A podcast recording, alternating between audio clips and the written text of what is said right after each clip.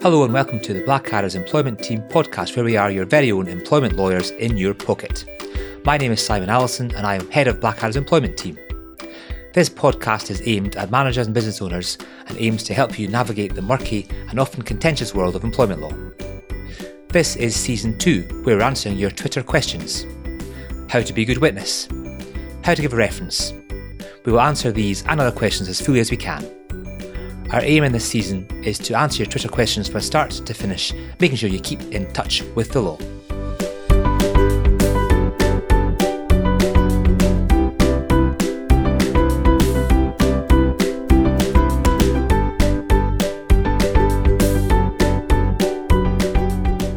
Hello, welcome to episode 4 of season 2 of Employment Lawyer in Your Pocket.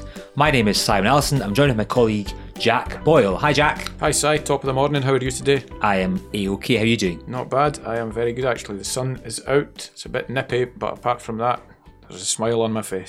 that makes a change, isn't it? It does. Okay, and do you want to introduce your guest? I do well. We've got a very special guest. Very special. First guest we've ever had on the podcast. I think I would It's be a fair first. to say. First three bay, isn't it? Yeah, it's first three balls. So Three ball. Okay. we're um, we're very privileged to be joined by our colleague Ruth Weir, or Struth, commonly known from corporate law. Morning, Ruth. Morning, both. How are you?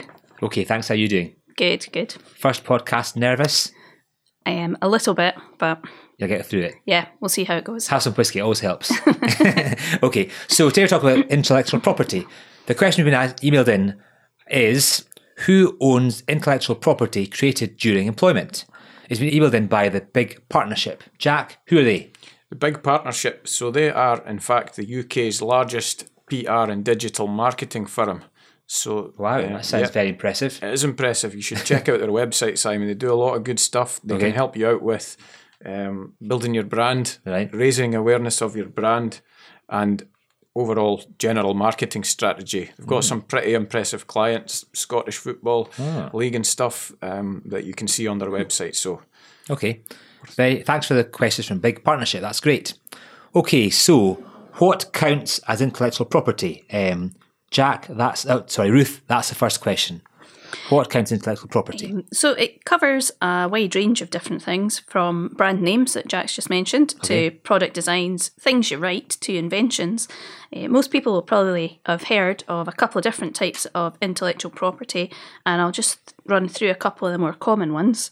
Um, First one is copyright. Copyright. Okay. Yeah. So that covers things like literary works and writing, art, photography, film, music, etc. Really, just a lot of the more artistic stuff, um, and protects your works from others using it without consent. It will apply automatically whenever you've created a new piece of work or recording and doesn't need to be registered and gives you protection for between 25 and 70 years, depending on the type of copyright created. Hmm, okay. Literary works. Okay. So if I were to do a poem right here, right now, would that be classed as literary work? Do you think? Yes, it probably would. um, Okay, there was a young man called Jack who wanted to give something back. He had lots of dosh, but wasn't too posh. But he's basically a pain in the sack. Is that, is that okay? Um, it's copyright. so I'm not sure if it's, not good okay. or not. Is that okay? not okay. That's pretty good off the, off the cuff, you know, I think. off the cuff, Simon, Yeah. I reckon I could, I could do better than that. Don't believe it. Okay, you've got seven minutes until the end of the podcast to come up with something better. Okay, that covers copyright. Ruth, what else can I do you Um, get? So the other one I wanted to, to cover off was uh, trademark, Okay. um, and this will cover things like words, logos, colours. Despite the name being trademark, it also covers sounds or a combination of all of these things. Um, it needs to be unique and can't be too descriptive, misleading, or too common. So something like chocolate couldn't be a trademark because it's too common and is really describing what you're actually looking at. Okay, that makes sense. I see, I see. So, what about this then, Ruth? What do you think about this? When we started out the podcast series, um, I devised a rather novel and artistic logo to go on iTunes. You devised that, did I you? did devise that, Simon. I did it on my computer on the Paint app. Microsoft Okay. Paint. Okay, fine. Um, so that that nifty logo that somebody else devised for me is that something that could be trademark material? Yep. So that could be trademarked, and you can either go for the, as I say, the logo, so the actual pocket logo that's there, or employment lawyer in your pocket uh, Oh. tagline might Ah. be able to be trademarked, and you can look at registering that with the Intellectual Property Office in the UK. Let's get in Um, the case, so it's Jack. on the register. Let's get in the case right now, shall we? It's afternoon. How much would we need to pay to do that, though? Who's paying? Me or you? You can do it, Simon. on your Partnership credit card. Okay. How much, Ruth? Um, so that will be £250 um, to register at the Intellectual Property Office, and it gives you protection for 10 years. Wow. That's just good, isn't And it? then you can renew it thereafter. Wonder what, Twenty-five pounds a year. what season will we be on in 10 years' time? Killed after season two, I think. okay, that makes sense. So, who actually owns these IP rights, Ruth? Well, generally speaking, um, the person that's created the IP will be the owner. So for the poem that you created earlier, um, Limerick, the saucy limerick. Yep. uh, the copyright in that would be with you as the creator of it. Okay. And for trademarks, if it's registered, it will normally be the person that's listed on the register, um, unless you can show that actually you you use the brand or something. Okay, that makes sense. yeah, see, that's interesting. What about, um, say, in the unlikely event that uh, Simon wrote a chapter for the next employment law Mm-hmm. handbook? Unlikely. Very unlikely. Come on, Jack. I'm accredited. Okay, s- in the very unlikely event that I wrote the chapter for the Oh, employment law Jack, book, don't do yourself in deceit.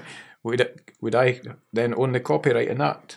Well, as I say, that's the general position, but in for intellectual property created in the scope of employment, it's normally considered owned by the employer, unfortunately. So that wouldn't sit with you, it would sit with Blackadder's. Yay! Um, so if it's done in the normal duties of employment or as part of an assigned duty to the employee, then the employer owns it. Um, It's a slightly greyer area if it's done within working hours but isn't a duty that that employee will normally do. Um, so to avoid any uncertainty, the best thing is to have relevant contracts in place that make it clear who owns what. Okay. When you say contracts, what do you mean by that?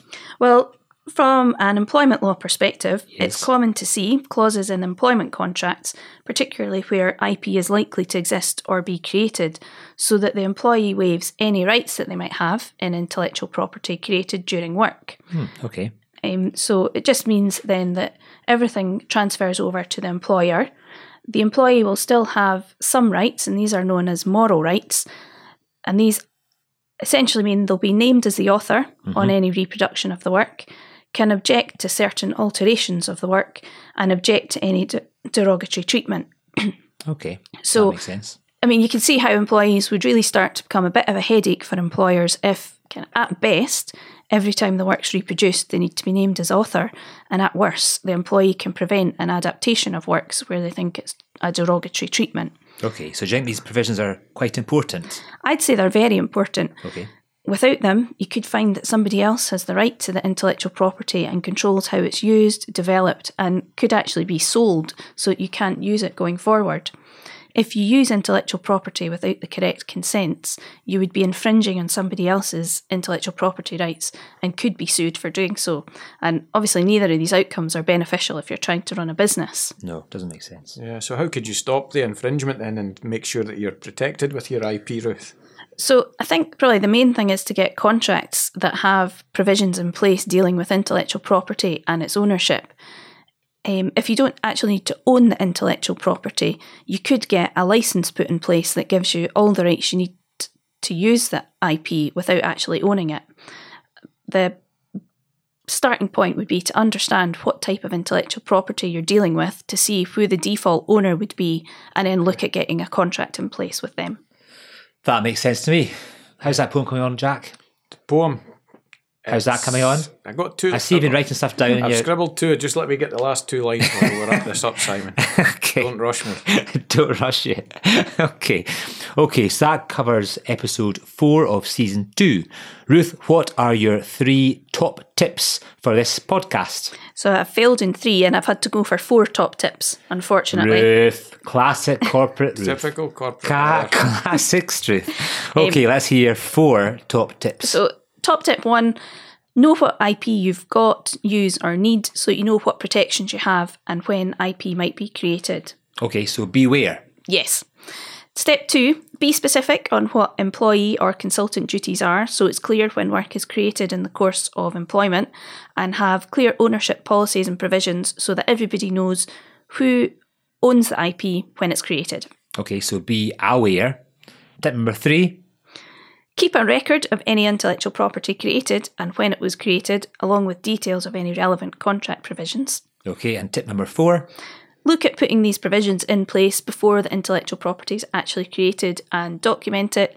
It's much easier to deal with things at the outset rather than further down the line when a dispute arises over who actually owns the IP. okay, so be fair.